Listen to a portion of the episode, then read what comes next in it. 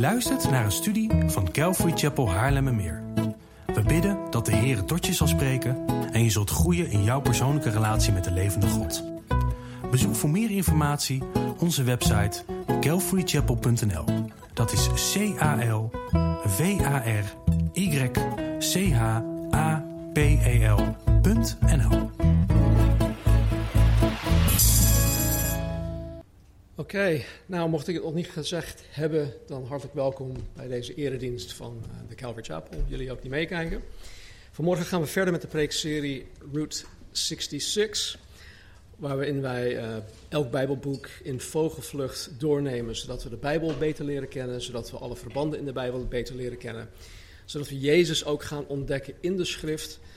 En uh, ja, wij doen dit om te groeien in ons geloof. Wij doen dit om, uh, zodat Jezus ook meer gestalte in ons zal krijgen. En zodat wij zijn um, ja, heerlijkheid steeds meer door ons leven heen uh, zien komen. Um, hoor. Ja, vandaag gaan we kijken naar nummer 2 van de twaalf kleine profeten. En dat is Joël. En ondanks, ondanks dat Joël uit maar drie kleine hoofdstukken, of althans drie kleine, het zijn vrij lange hoofdstukken, maar drie uh, hoofdstukken bestaat, uh, doet het zeker niet onder aan de grotere profeten. Uh, we kunnen jo zien als, um, als de espresso van de profeten. het is klein, maar het is zeer krachtig en intens. En ik moet zeggen, ik heb dat gemerkt bij de voorbereiding. Um, er zit gewoon zoveel in.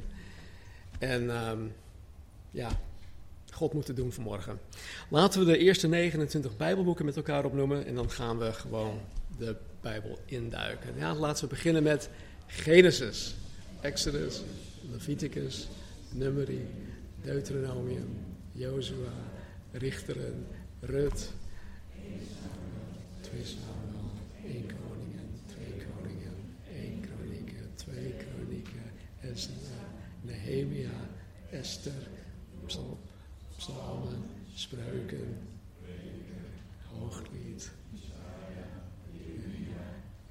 liederen, Ezekiel, Daniel, Hosea, Joël. Ja, goed, kijk, we krijgen het erin.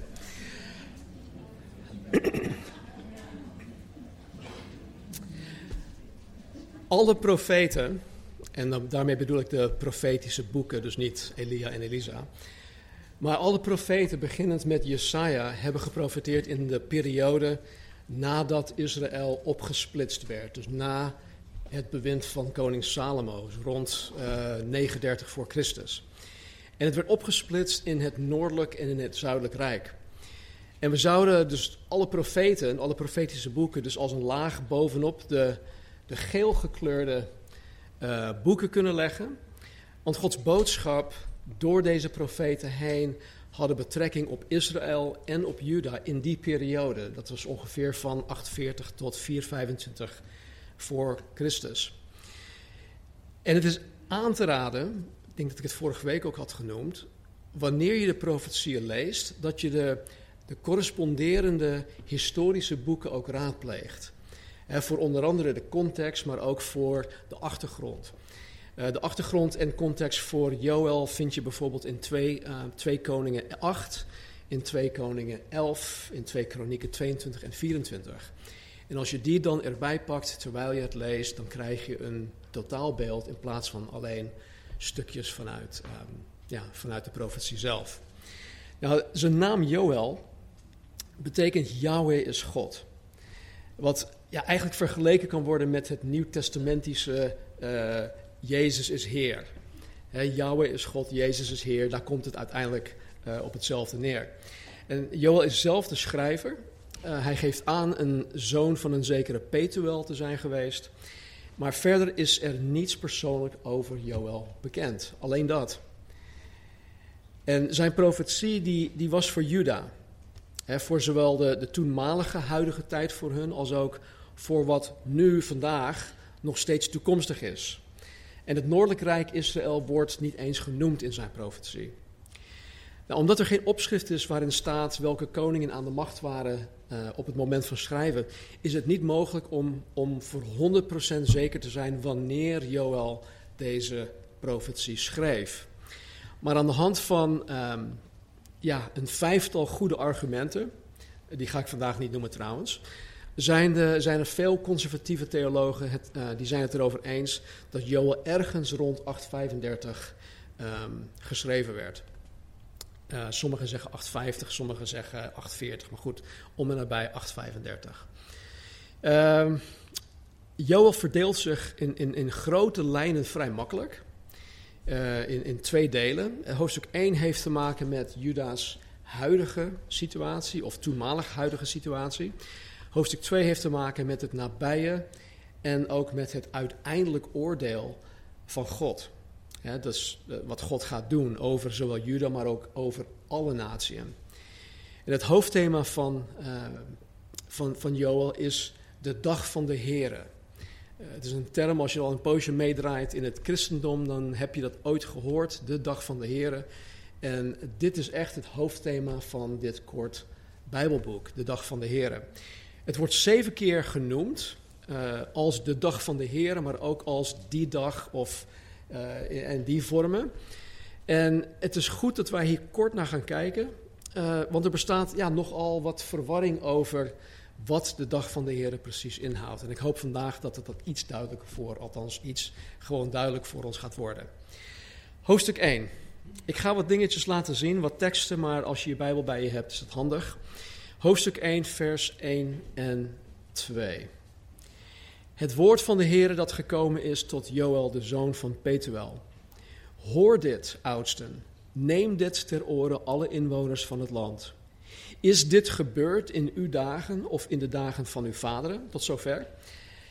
Joël spreekt hier de inwoners en de geestelijke oudsten van, van Juda aan. En hij stelt als het ware een retorische vraag. Is het ooit eerder in jullie dagen uh, of in de dagen van jullie voorouders voorgekomen? En dan legt hij uit wat dat is, waar hij op doelt. En het antwoord is natuurlijk nee. Dit is de eerste keer dat het ooit is voorgekomen.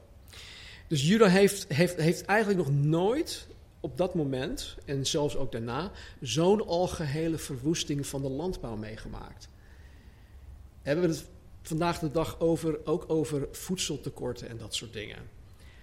Nou, stel je voor dat, dat jij als, of wij als land alleen maar afhankelijk waren van wat wij hier kunnen verbouwen in Nederland. En dat alles in één keer boem weg was. Dan heb je het niet alleen over het zaad, maar over het toekomstig zaad, wat je, wat je opnieuw moet gaan, gaan planten en dat soort dingen. Dus het, is niet alleen één moment dat het um, ellendig zou zijn, maar het kan nog jarenlang kan dat gewoon uh, duren voordat ze er weer bovenop komen. Dus nee, ze hadden dat nooit eerder meegemaakt. Vers 3. Vertel erover aan uw kinderen en laten uw kinderen erover aan hun kinderen vertellen en hun kinderen weer aan de volgende generatie.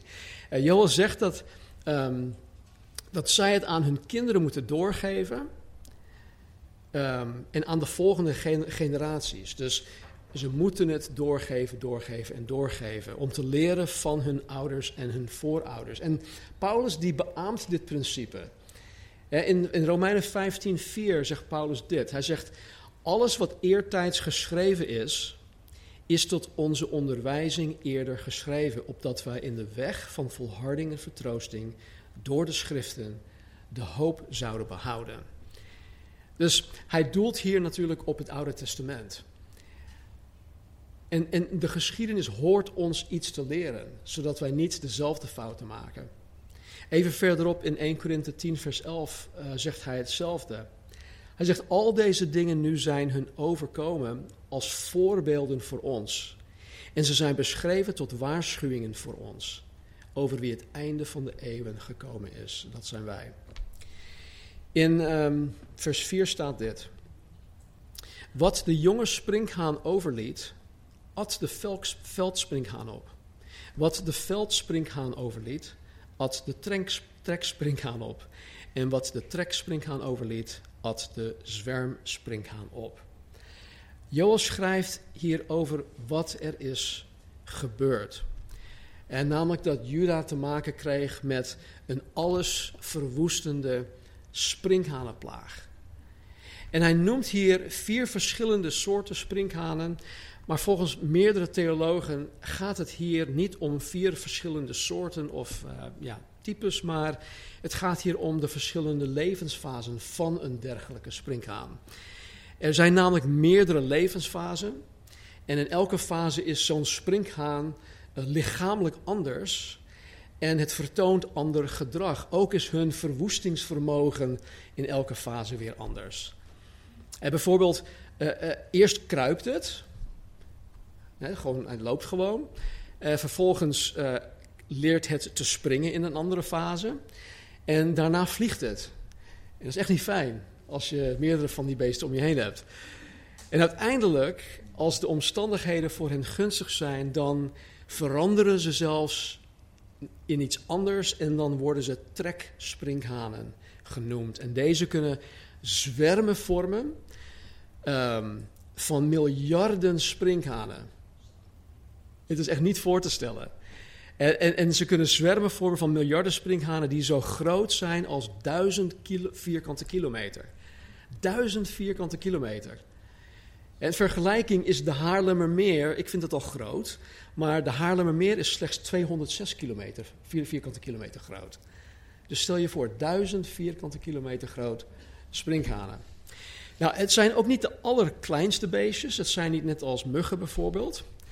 Um, hè, het zijn best wel grote, grote beestjes. Um, en, en, stel je voor dat, jou, dat, je, dat jouw land dus met miljarden van deze beestjes te, te maken krijgt. En ze vreten letterlijk alles op: bladeren, eh, takken, vruchten, groente, graan en zelfs de bast van bomen. En hier zie je dan hoe die beestjes eh, te werk gaan. Ze laten ook echt helemaal niks over. De NBG-vertaling uh, verwoordt het mooi. Hij noemt ze, of de NBG-vertaling noemt hun kaalvreters en verslinders. En ze laten niets achter behalve algehele verwoesting. Um, en dit is dus waar Juda mee te maken kreeg. En dit is waar Joel het in hoofdstuk 1 over heeft. Nou, in versen 5 tot 12 roept Joel Juda op om te ontwaken, om te weeklagen vanwege hun ellende. In vers 5 zegt hij: Ontwaak dronkaards en ween. Weeklaag alle wijndrinkers over de jonge wijn, want die is van uw mond weggenomen. Al, jullie dronkaards, er is geen wijn meer, er, is niks meer, er valt niks meer te drinken. In vers 8 zegt um, Joel: Weeklaag als een jonge vrouw omgord met een rouwgewaad, die klaagt om de man van haar jeugd. Joel zegt hier om, om te rouwen als een jonge vrouw die haar verloofde heeft verloren aan de dood. Stel je voor, in die tijd waren het echt jonge vrouwen, het waren meisjes van waarschijnlijk een jaar of 15 gemiddeld. Zo'n meisje die heeft dan haar hele leven voor zich. Die heeft waarschijnlijk ook hele leuke dromen over haar leven en haar toekomst met haar man. dat ze samen oud worden, dat ze samen veel kinderen en kleinkinderen krijgen. Noem maar op, een heel leven voor zich. En ineens komt zo'n jonge dame haar man te verliezen of haar verloofde te verliezen. Dit is een en al verdriet, een en al ellende. En zo verdrietig, zegt Joel, moet Juda zijn over de ellendige situatie en om het groot verlies. In deze verse noemt Joel alles dat de sprinkhanen opgevreten hadden. De wijngaarden, eh, de vijgenbomen, het koren, de tarwe, de, eh, de gerst, de granaatappelbomen, de palmbomen, appelbomen, alle bomen staat er zelfs. En ook de vreugde van Juda is verdord. Maar dan roept hij Juda op om zich te bekeren in vers 13 en 14. Hij zegt: Omgord u en bedrijf rouw. Priesters, weeklaag, dienaren van het altaar.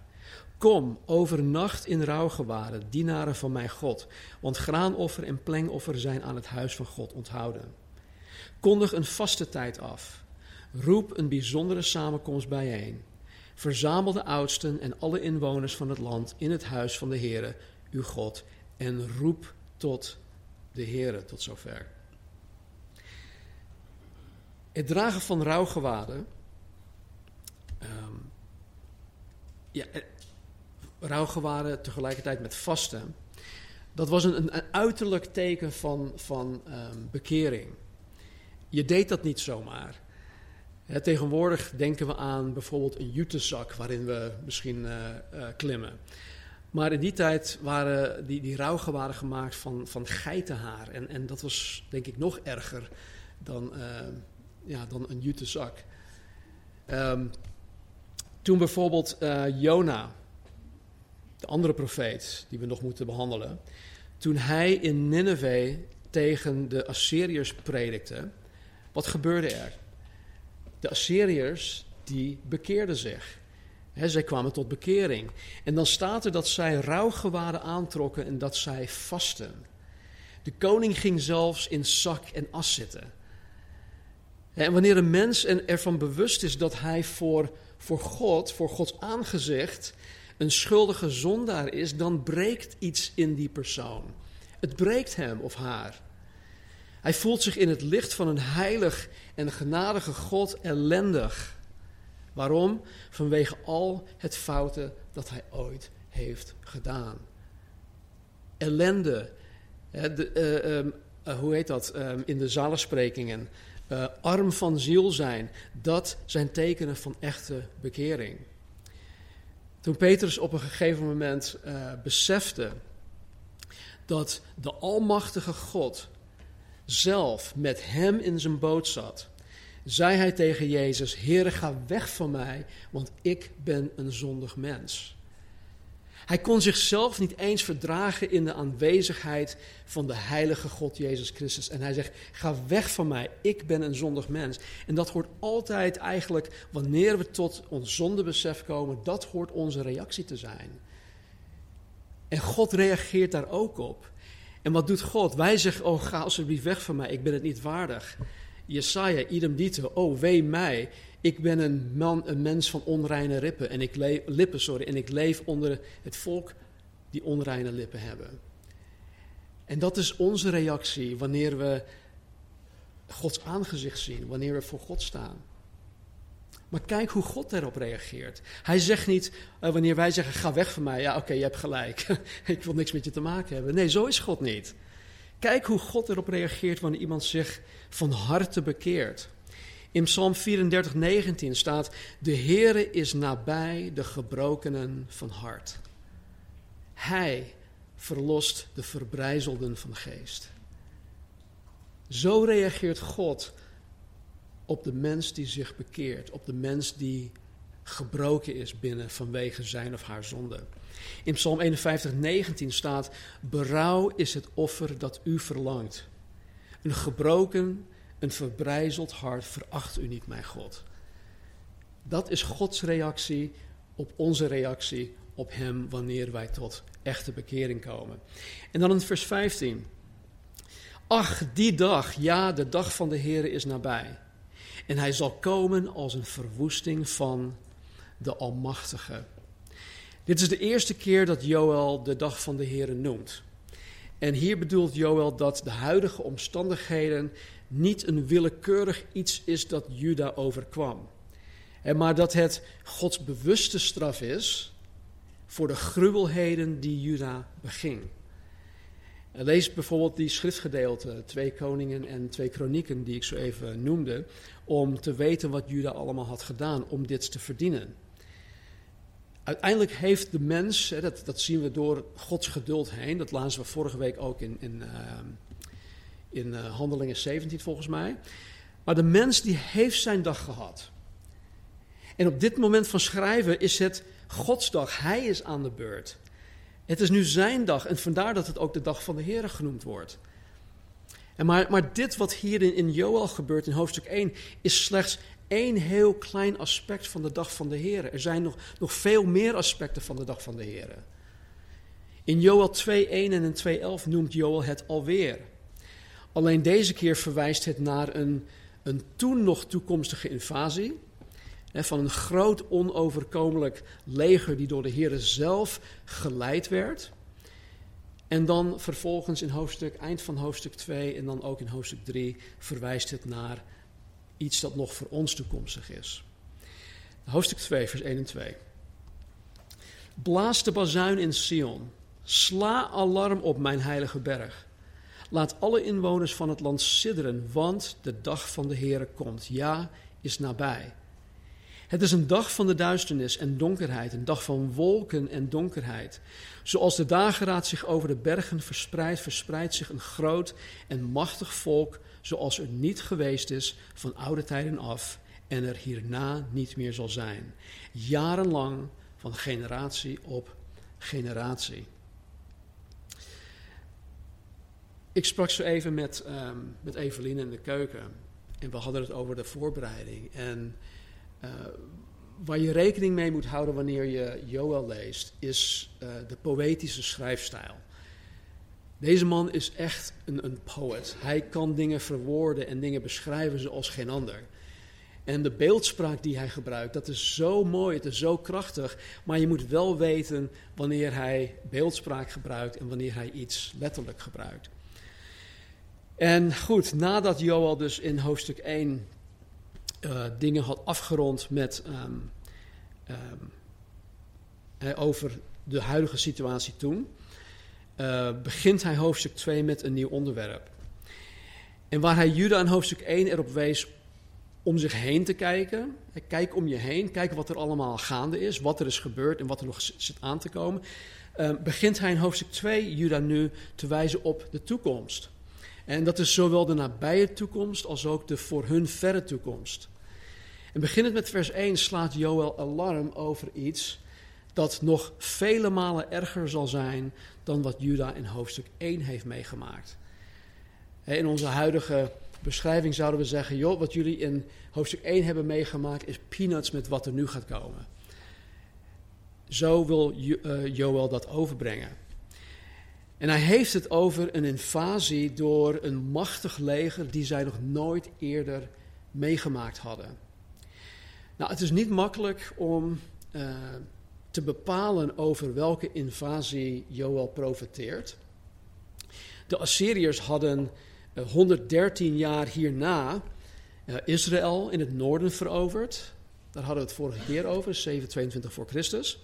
En um, de Babyloniërs hadden 136 jaar daarna Juda veroverd. En in beide gevallen werden ze in ballingschap genomen.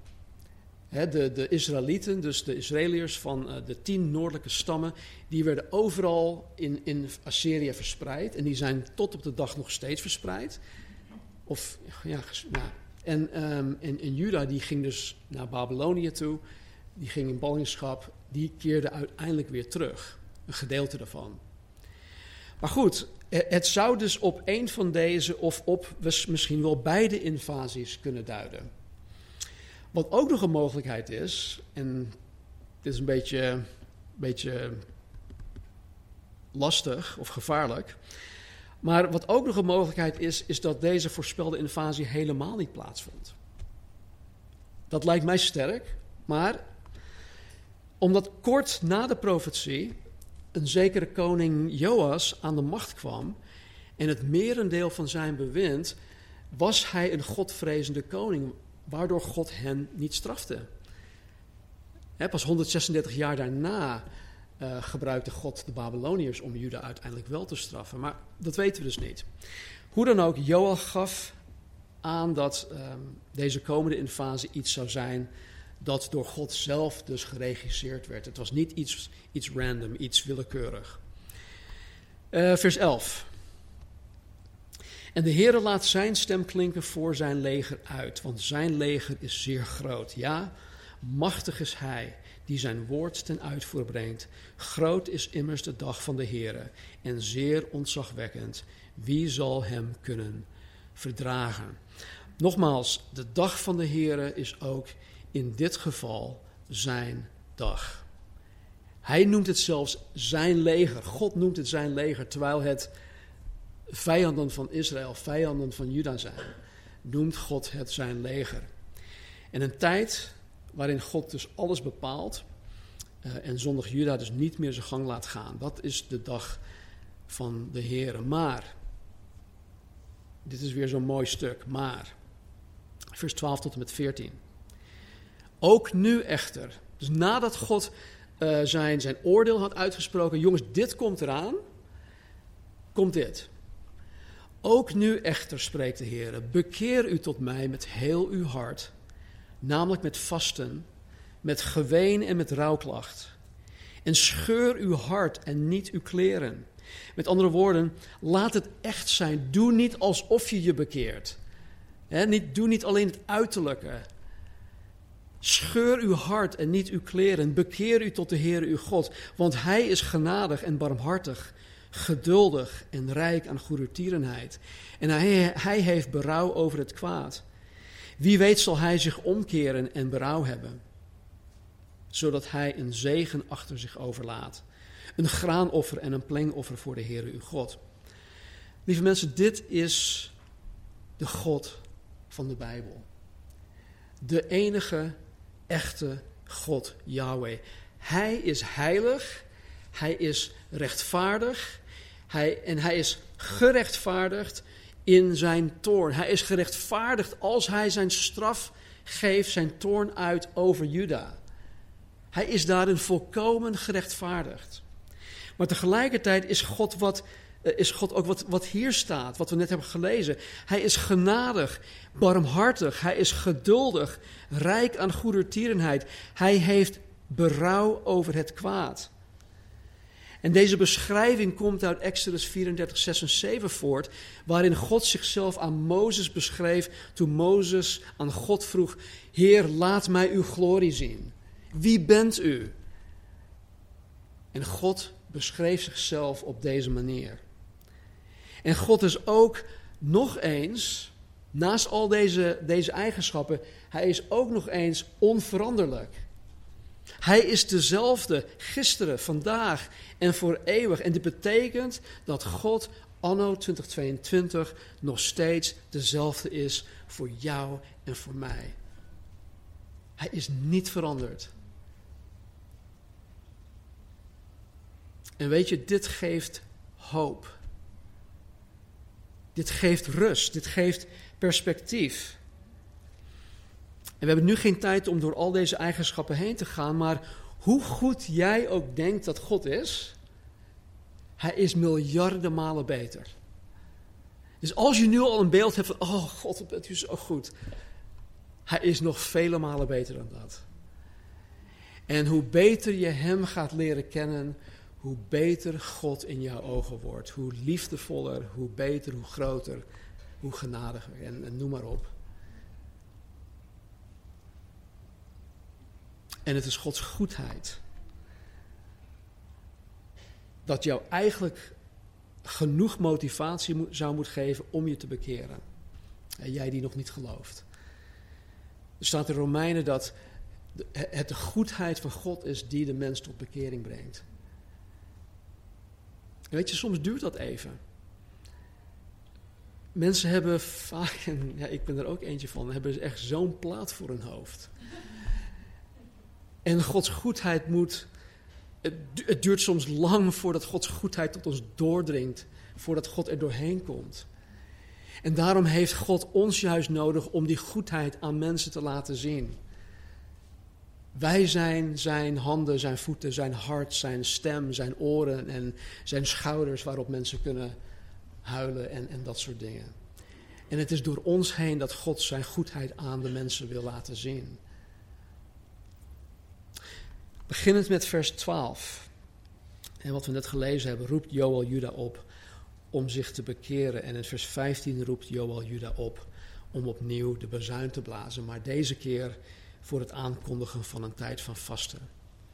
En iedereen werd hiertoe opgeroepen. De oudsten, het volk, de kleine kinderen, de zuigelingen, de bruidegom, de bruid. En met andere woorden, als zelfs al waren ze in het te midden van hun, hun bruiloftsfeest werden ook zij geroepen om erbij te komen, de dienaren van de Heer. En dit hoort nog steeds bij deze oproep tot bekering. En dan in vers 18 tot en met 27 komt ja, alweer iets genadigs, een, een, een prachtige belofte van God. En het is een belofte van redding, het is een belofte van zegen, mocht Gods roep tot bekering in het elfde uur door Juda in acht genomen worden. Dus mocht zij zich bekeren, dan geldt deze belofte voor redding en zegen. En dan staat er in vers 18 en 19 dit. Toen nam de Heer het, het op voor zijn land. En hij spaarde zijn volk. De Heer antwoordde en zei tegen zijn volk: Zie, ik zend u het koren, de nieuwe wijn en de olie, zodat u ermee verzadigd wordt. Ik zal u niet meer overgeven als voorwerp van smaad onder de heidevolken. En weet je, dit is nog steeds, nog steeds Gods modus operandi. Hij heeft voorgenomen om zondig mens te straffen, maar hij wil de mens niet straffen. God is geduldig. Hij wil de mens redden. Hij wil de mens zegenen. Hij wil dat de mens zich bekeert. Want door bekering maakt redding en zegen mogelijk. En zoals God hier met Juda handelt, handelt hij ook met jou en mij. Omdat wij van nature en ook door ons handelen zondaar zijn, is God vanwege zijn gerechtigheid en heiligheid genoodzaakt om ons te straffen. Maar hij wil dat helemaal niet. Daarom heeft hij die, die, die radicale maatregelen getroffen door zijn eigen zoon te zenden. En daarom heeft God Jezus Christus gegeven om de straf die jij en ik verdienen op zich te nemen. En vanwege mijn zonde, vanwege mijn zonde heb ik de doodstraf gekregen. Mijn executie stond vast. Maar Jezus heeft als het ware tegen de rechtvaardige rechter gezegd dat hij mijn doodstraf op zich genomen heeft, waardoor ik van alle blaam gezuiverd ben. De Bijbel leert ons dat ik mijn zondige natuur op Jezus heb gelegd en Hij zijn rechtvaardigheid op mij heeft gelegd. Wat een ruil. Wat een ruil. En weet je, God heeft mijn zaak um, niet zomaar geseponeerd. Uh, even terug. Omdat Jezus in mijn plaats zijn straf op zich nam. En hij heeft ook mijn boete daarvoor betaald. Ben ik dus nu geheel vrijgepleit. En jullie die Jezus navolgen ook. Dit geldt ook voor jullie. En hij heeft ons dus voor 100% onschuldig verklaard. Waarom? Omdat Jezus mijn schuld, onze schuld op zich nam. En wat ik net ook zei, hij heeft onze zaak niet zomaar eh, geseponeerd om alsof hij onvoldoende bewijs tegen uh, mij had of omdat er een mazende wet was. Nee, er was bewijs zat. Gods zaak tegen mij is waterdicht. Maar door Jezus dood aan het kruis is Gods toorn voldaan. In het Engels staat, zeggen we, God's wrath is satisfied. Dus het is niet dat God dit deed. Nee, Gods toorn is voldaan. Voor mijn bekering ging ik door het leven heen zonder enig benul dat ik op death row zat. Voor mijn bekering ging ik door het leven heen zonder, eh, zonder enig benul dat ik in een dodencel zat, wachtende op mijn executie. Maar toen, toen kwam de beste strafpleiter uit het heelal. Hij kwam mij te hulp en hij pleitte mij vrij op basis van wat hij heeft gedaan. Hij is daarin geheel rechtvaardig geweest en nog steeds. Laten we iets verderop kijken naar vers 25.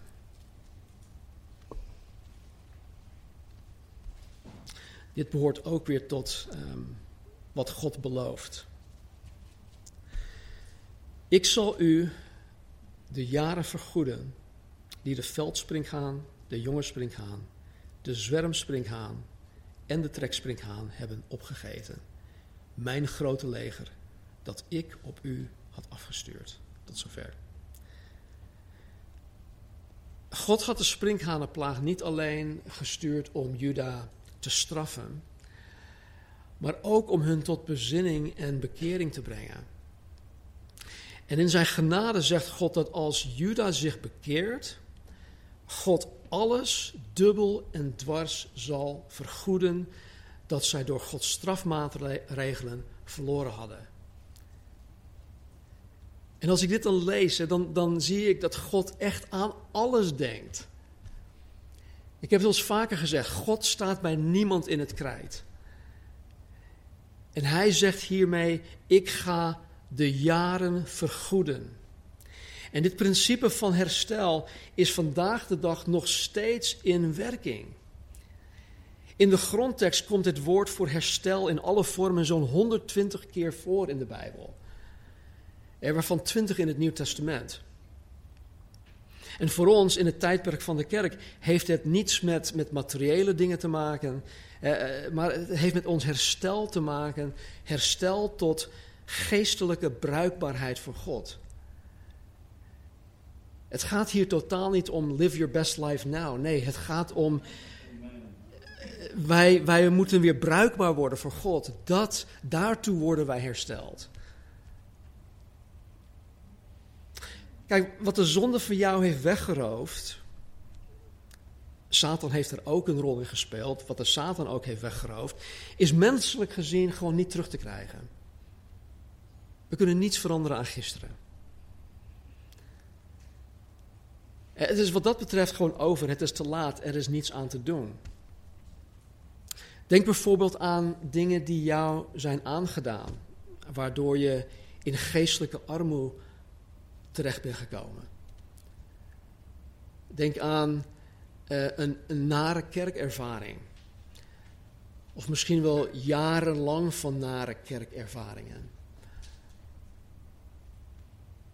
Misschien zijn het ruzies met medechristenen. Of met mensen die zich christen noemen.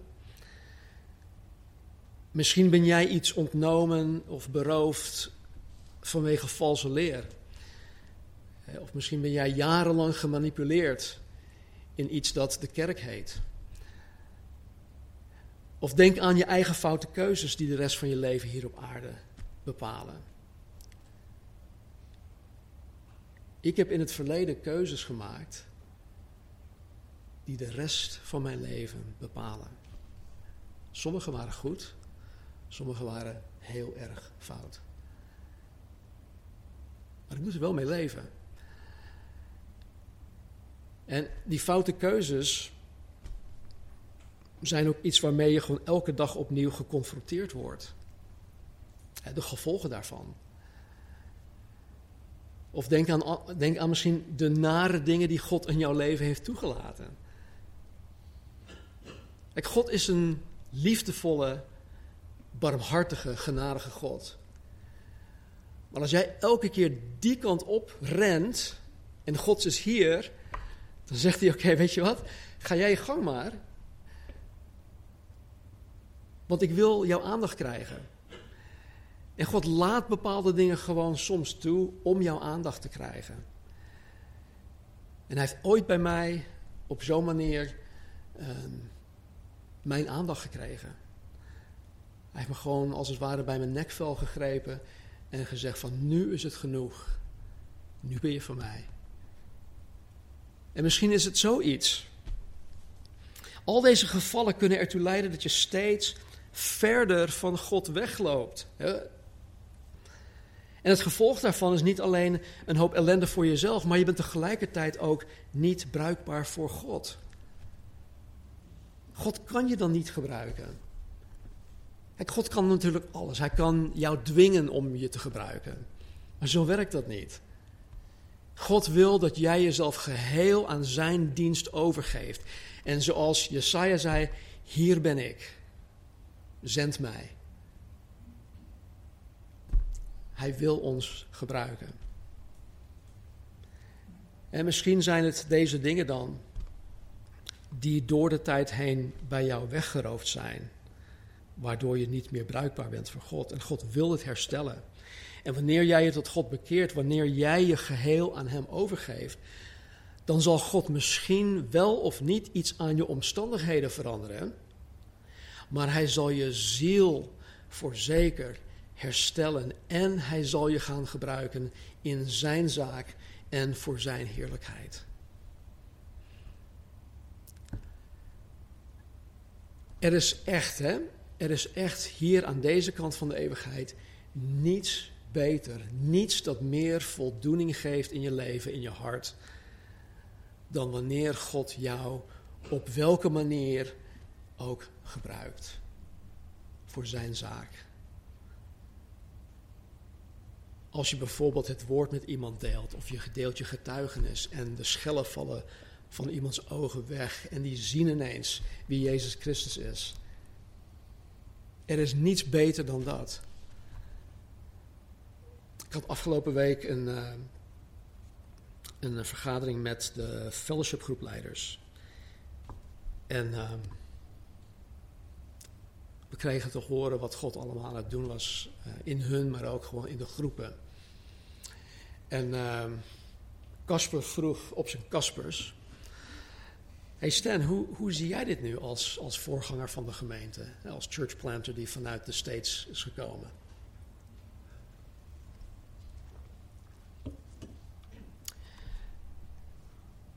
En ik, um, ja, als ik eraan denk, dan, dan, dan word ik gewoon emotioneel. Want er is niet één persoon, er zijn tientallen personen waarvan ik denk, misschien heb ik een, een, een steentje bijgedragen aan zijn of haar geestelijke groei. En ik zie gewoon dat door wat mij, God mij gegeven heeft, die persoon nu vrucht draagt voor zijn koninkrijk. En als ik dan denk of nadenk over wat het mij allemaal gekost heeft, in de zin van wat ik opgeofferd heb. Ehm, Zuid-Californië, met warm weer.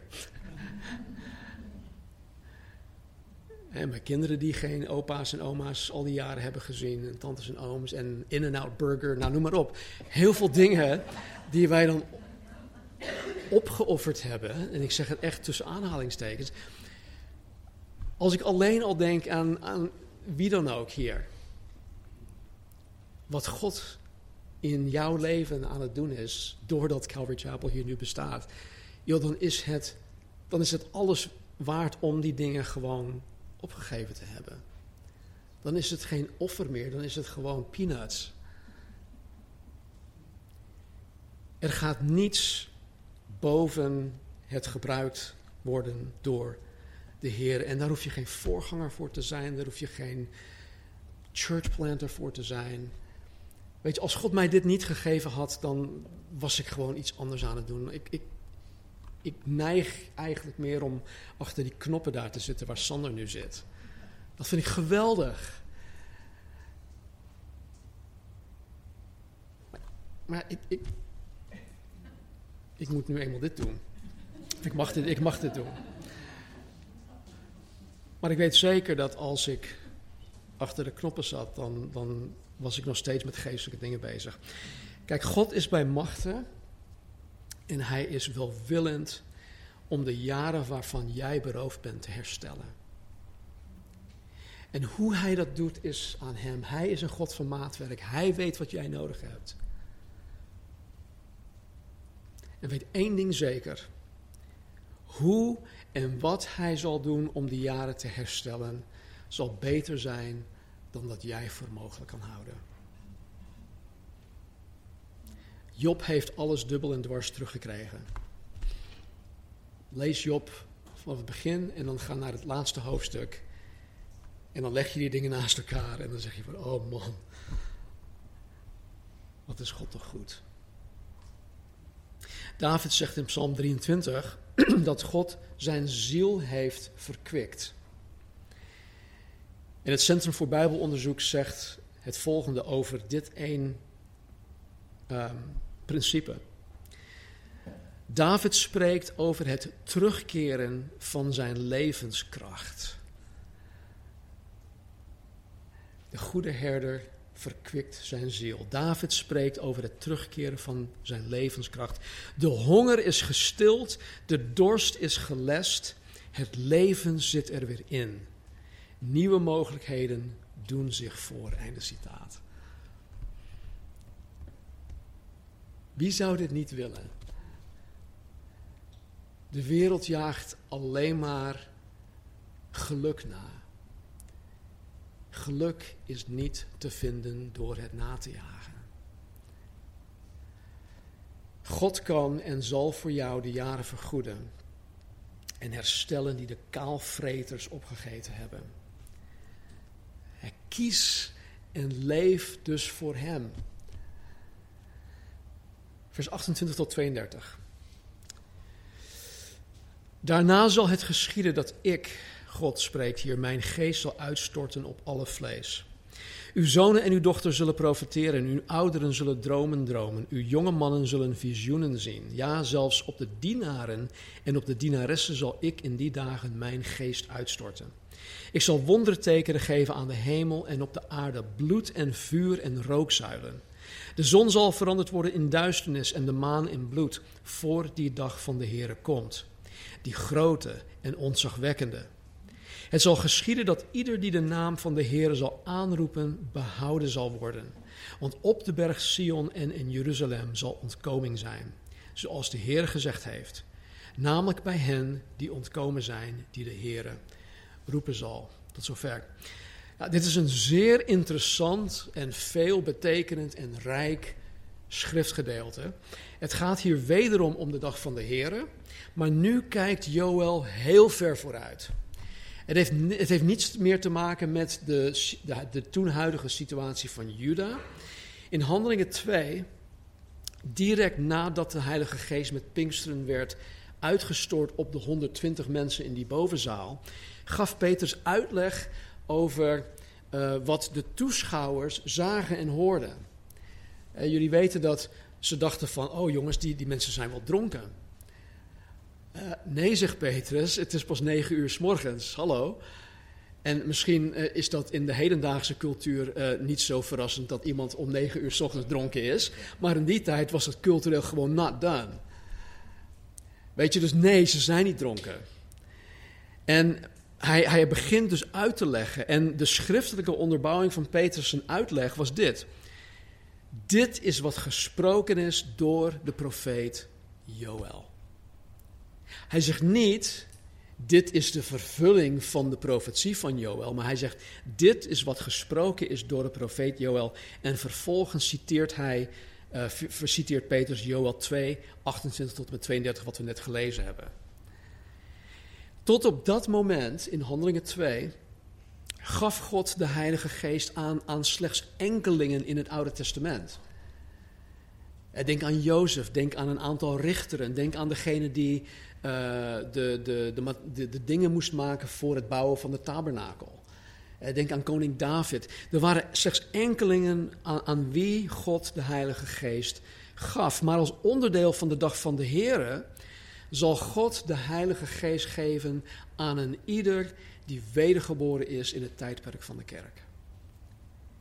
En het doel hiervan, dit is belangrijk, het doel hiervan gaf Jezus zelf aan in Handelingen hoofdstuk 1, vers 8. Laten we lezen. Handelingen 1, vers 8.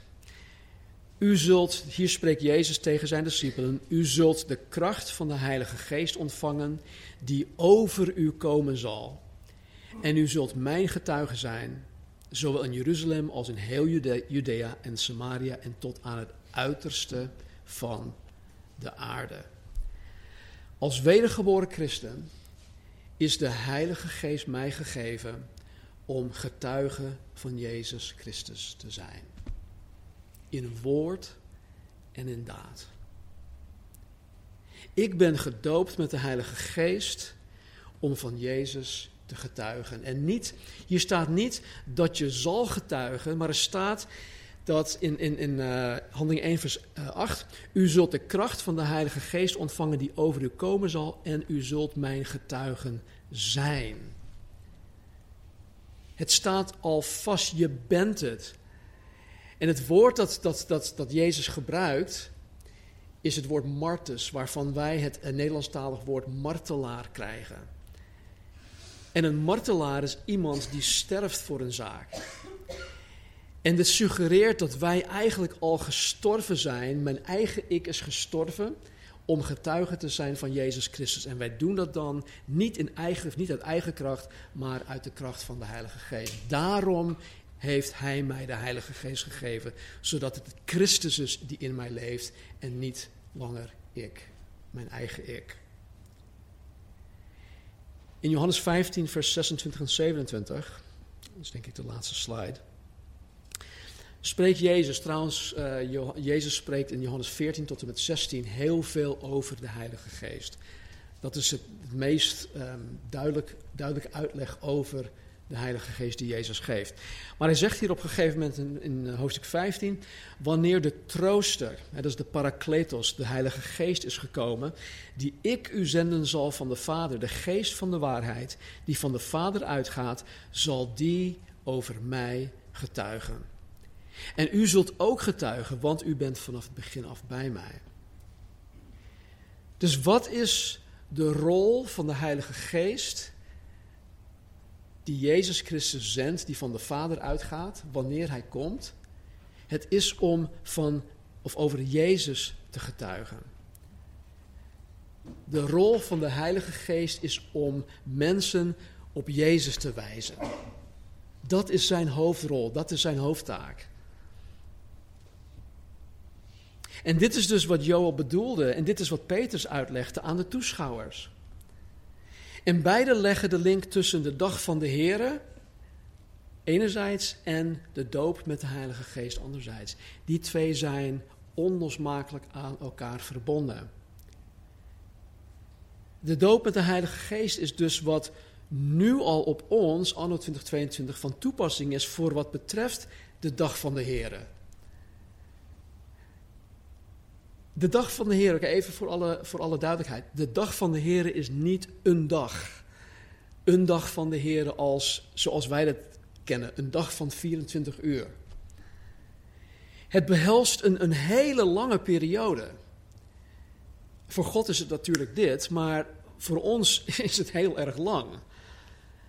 En zoals het hier bedoeld wordt, begon het bij de eerste komst van Jezus en het zal tot een climax komen wanneer Jezus terugkomt eh, als, als onder andere de rechtvaardige rechter. Wanneer hij alle mensen zal oordelen, sommigen tot het eeuwig leven en sommigen tot het eeuwig verderf. Dus het behelst een hele lange periode dat eigenlijk 2000 jaar geleden al begon. En het zal zijn climax bevinden wanneer Jezus, Jezus terugkomt. Zo groot en zo lang en zo breed is de dag van de Heer in dit opzicht. Het enige dat op ons in het tijdperk van de kerk van toepassing is, is het gedoopt zijn met de Heilige Geest om getuige van Jezus te zijn. De rest is nog voor de toekomst. Vooral, voor, vooral voor Israël. Jezus die komt terug dat is wat wij zijn wederkomst noemen. Hij vestigt zijn vrederijk, het millennium. Dat heeft allemaal nog te maken met de dag van de Heer. De dromen, de visioenen, het profeteren, wondertekenen aan de hemel, op, op de hemel en op aarde, bloed en vuur en rookzuilen, de zon die verduisterd wordt, de maan in bloed enzovoort. Deze dingen zullen tijdens de zeventigste week van Daniel plaatsvinden. Wij kennen dat als de zevenjarige periode van de grote verdrukking. En dat zal aanbreken wanneer de kerk opgenomen is. Lees Openbaring 6 tot en met 19. Dus de dag van de Heer speelt wel degelijk een rol in ons leven. En wij die wedergeboren zijn, kijken met rijkhalsend verlangen. Dat vind ik zo'n mooie term. Rijkhalsend verlangen uit en naar uh, de dag van de Heer, althans de voltooiing van de dag van de Heer. Eh, tot slot hoofdstuk 3. Dan gaan we ik ga er niet veel over zeggen. Het heeft puur te maken met de toekomst. Uh, zowel de toenmalige nabije toekomst en ook de verre toekomst, zoals bij vele profetieën, moeten we rekening houden met een nabije en een verre vervulling. Toen Jezus bijvoorbeeld in Lucas ik weet even niet uit de hoofd. Um, anyway, in Lucas, Toen Jezus in Lucas zei uh, dat toen hij de, de, de, de, in, in de synagoge de schrift opende en hij las uit uh, Jesaja, daar staat een profetie over de eerste komst van Jezus en over zijn wederkomst. En wat deed Jezus heel strategisch? Hij las alleen het gedeelte over zijn eerste komst. En daarna rolde hij, hè, sloot hij het boek af en zei: Vandaag is deze in vervulling gegaan. Dus Jesaja die zag, hè, die zag de profetie, of hij kreeg de profetie. En in één, in één zin zei hij eigenlijk uh, wat er zou gebeuren in, in duizenden jaren tijd. Dus je moet altijd rekening houden met een nabije en een verre vervulling. Het is een beetje te vergelijken met zo'n multifocale bril die ik, nu, die ik nu op heb. Met het bovenste gedeelte zie ik ver. Ik kan jullie gewoon nu scherp zien. En met het middelste gedeelte zie ik ja, wat, op me, wat ik nu op mijn beeldscherm heb staan. En, en met het onderste gedeelte zie ik heel dichtbij. Dat is mijn, lees, leesbril. En zo zijn vele profeten ook geschreven eh, van dichtbij en, en in de verte. En verschillende natieën die genoemd worden in hoofdstuk 3, die werden in de nabije toenmalige toekomst reeds door God veroordeeld. Maar in de verre toekomst zal Jezus Christus als rechtvaardige rechter alle heidevolken gaan oordelen in wat Joël het dal van Jozefat noemt. Wie van jullie zijn ooit in Israël geweest? Oké, zijn jullie ooit naar het dal van Jozefat geweest? Niet dokken, want het bestaat niet. het, dal van jo het dal van Jozefat bestaat namelijk niet. Het is een benoeming van een plek dat, uh, waar Armageddon plaats zal vinden, maar Jozefat betekent de Heere oordeelt. Dus het is weer beeldspraak. Jo uh, Joel gebruikt de benoeming dal van jo Jozefat als de plek waar God de natieën zal oordelen. En dit wordt door Johannes in Openbaring 16 beschreven als, wat ik net zei, Armageddon. Nou, Jezus is in Joel te zien in het feit dat Joel aangeeft dat God in het dal van Jozefveld zal oordelen. En we weten uh, vanuit andere schriftgedeelten dat Jezus zelf degene is die alle volkeren zal gaan oordelen. Jezus Christus is ook te zien in het feit dat Jezus degene is die beloofde de Heilige Geest te geven na zijn hemelvaart. Tegen de discipelen zei hij: Wacht, wacht op de belofte. Tien dagen later kwam de belofte tot vervulling. En Joel schreef hierover in 2:28, wat we vandaag ook gelezen hebben. Dus ik denk dat de handvraag voor vandaag is of je de Heilige Geest hebt. Ben jij gedoopt met de Heilige Geest? Heb jij kracht van de Heilige Geest ontvangen om een getuige van Jezus Christus te zijn? In Romeinen 8 zegt Paulus: Wie de geest van Christus niet heeft, behoort Christus niet toe. Met andere woorden, wie niet gedoopt is met de Heilige Geest, behoort Christus niet toe. Wat zegt dat over de doop met de Heilige Geest? Het zegt niets over wat sommigen beweren dat ik in vreemde talen moet gaan spreken. Het zegt ook heel veel niet over andere uitingen. Maar het zegt wel over het feit dat degene die de geest heeft, Jezus toebehoort.